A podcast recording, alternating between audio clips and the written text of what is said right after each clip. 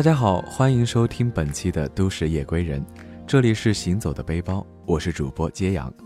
本节目由喜马拉雅和 West Club 电台联合出品。今天我们要去的地方是韩国首尔。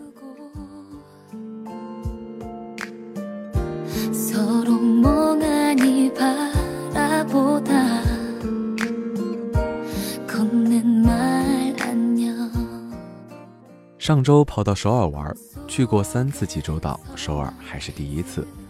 走之前也做了一些简单的功课。大学路附近的梨花村是我第一个锁定的目的地。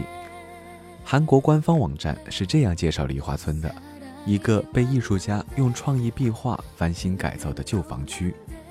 原本平淡的旧房屋因极具想象力的彩绘变得鲜艳夺目。梨花村到底是什么样子呢？大学路周边聚集了不少艺术中心、剧院、剧场。从四号线地铁绘画站二号口出来走几步，就能感受到浓郁的校园文艺气息。奔着洛山公园的方向前进，梨花村紧挨着洛山公园。虽然我和朋友拿着简易地图，但我俩还是华丽丽的迷路了。越往公园方向走，岔路越多。不过迷路也是伴随着意想不到的发现。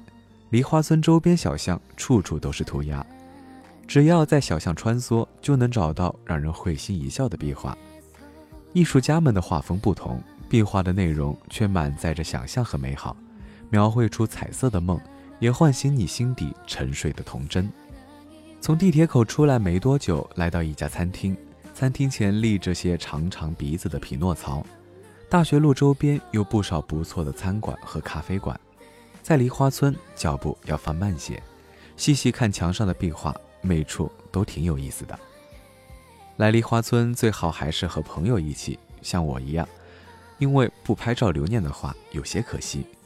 来到大学路，除了梨花村，还可以逛逛洛山公园，看下首尔汉阳都城墙。时间充裕的话，还可以在小剧场看看学生们的表演。说首尔满街咖啡飘香，有些夸张。不过，咖啡馆确实已经遍布首尔的大街小巷每个角落。除了常见的几家连锁品牌，像是外墙上贴着长腿欧巴端着一杯咖啡、笑容洋溢的巨幅广告。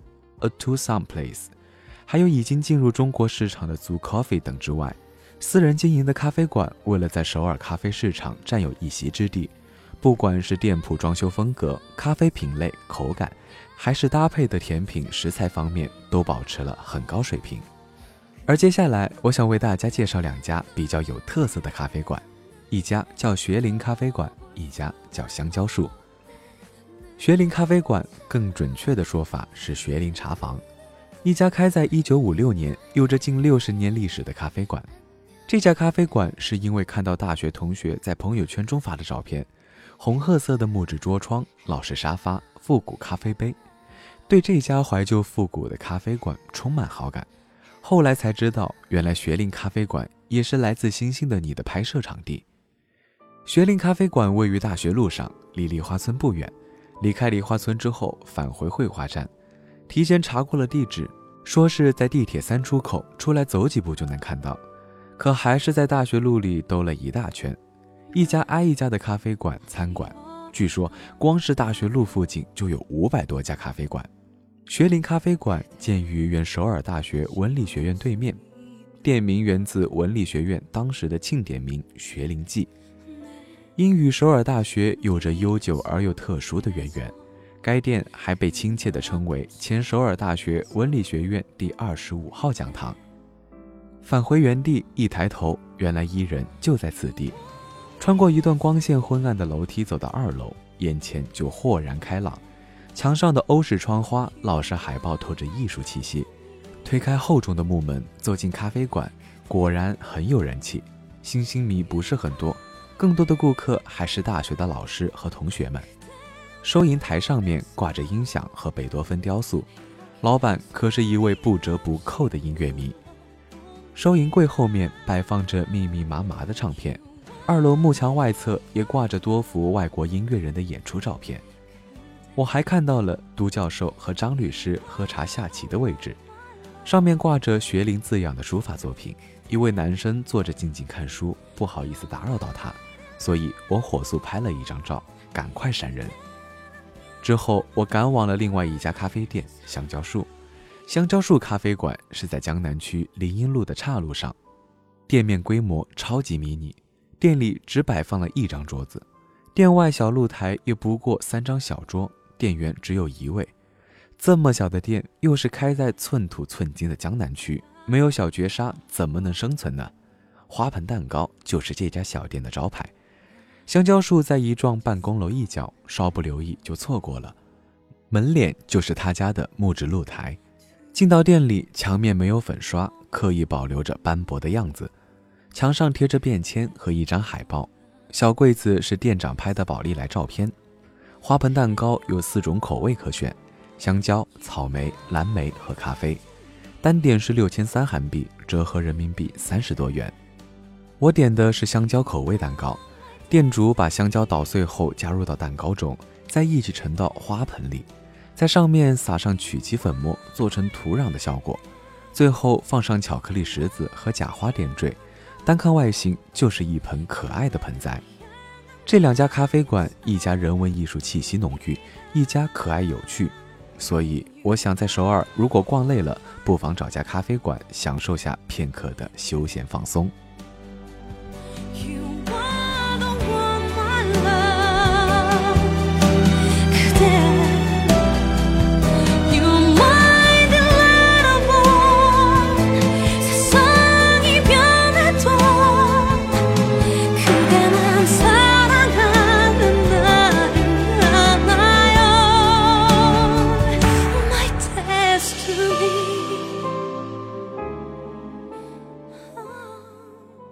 下午四点多，离开大学路，跑到了韩国最具代表性的自由市场——广藏市场。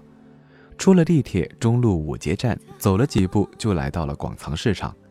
站在市场口往里一探，绿豆煎饼摊位一家挨着一家，阿加西们围坐在小摊位边，喝着玛格丽酒，边吃边聊，满脸流露着幸福满足的样子。我又低头看了下手表，没看错时间，的确是还不到下午五点。接着往里走，摊位大婶们煎饼之余，不断热情地招呼你，连旁边阿加西也拍拍旁边的长条椅，表示还有座位。来到了市场中心位置，才知道广藏市场的规模真不是吹出来的。吃的方面，除了土豆饼摊位、糯米血肠、麻药紫菜包饭、韩式大拌菜、红豆粥、泡菜摊位密密麻麻各具一方，再加上韩服店铺、各色餐馆和食材、药材、杂货摊位。是感受首尔市井生活的不二选择。酱螃蟹是广藏市场的特色美食之一，用酱油底的特殊腌料腌制而成。据说因为味道浓厚，很适合搭配白饭，所以有“白饭小偷”之称。而现在又多了个“千颂伊最爱”的说法。星星迷们，我想你们肯定懂的。广藏市场的历史可以追溯到一九零四年。虽然有各种日用百货，最受欢迎的当然还是小吃街。于是，作为吃货的我来说，自动开启了吃货模式。这里的绿豆煎饼和我们常吃的绿豆饼不同，是在研磨好的绿豆粉中加入腌好的牛肉或猪肉、辣白菜和其他调味料，然后在铁板上煎熟。吃的时候，老板会帮你切成小块，还会送上小碟泡菜。看了那么多重口味麻药紫菜包饭，让人感觉真的好清爽。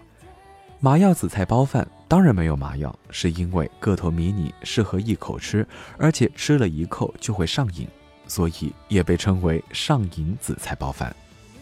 逛累了也就该坐下来好好尝尝。点餐的时候还是发生了一些小状况，原本想点一个血肠和其他各类猪肉拼盘，但是我不太会说韩语，只能比划。老板娘着急，我也着急。后来索性指指旁边小哥的盘子，结果上来一盘血肠和肥厚的猪耳朵。血肠吃着不太习惯，里面加了大量粉条，总感觉一口吃下去都是淀粉。另外，一定要蘸着盘里的盐吃。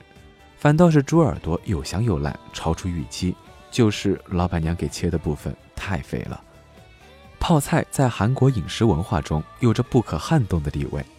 前段时间在书店里还看到一本厚厚的专门介绍韩国大妈腌制泡菜的图书，我想，广藏市场的魅力不单单是能够尝到地道的韩国小吃，逛逛传统的店铺，更吸引人的恐怕还是这里放松而自在的氛围。最后还是要介绍下绿瓶玛格丽酒，颜色比较浅，个头比较大的绿瓶子，一大瓶才一千三百韩币，人民币还不到十元，喝起来香香甜甜，没有酒劲儿，带着发酵的米香和气泡，很赞。哎，说着说着，我又有点饿了。如果有机会去首尔，可千万不要错过这些美丽精致的食物。好了，今天的旅行就到这里，我是揭阳，晚安，好梦。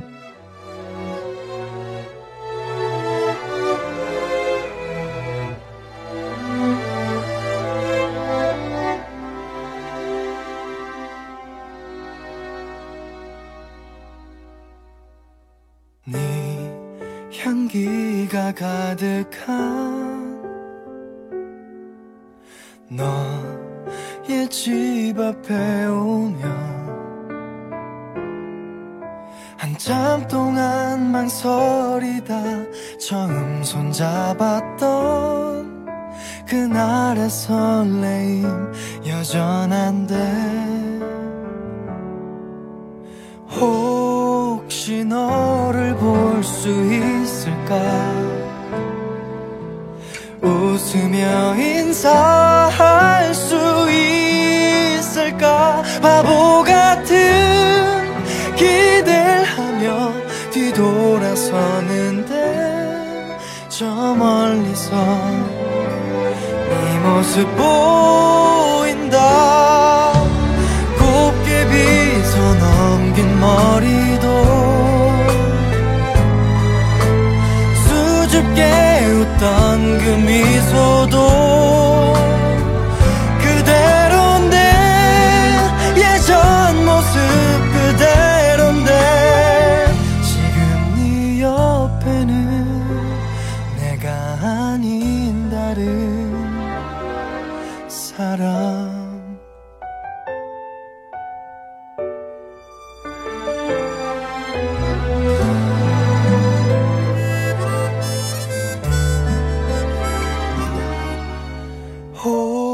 혹시 네가 나를 볼까봐 저 골목 사이로 나를 숨기고 바보처럼 눈물이 나 뒤돌아서는데 저 멀리서 네가 날 부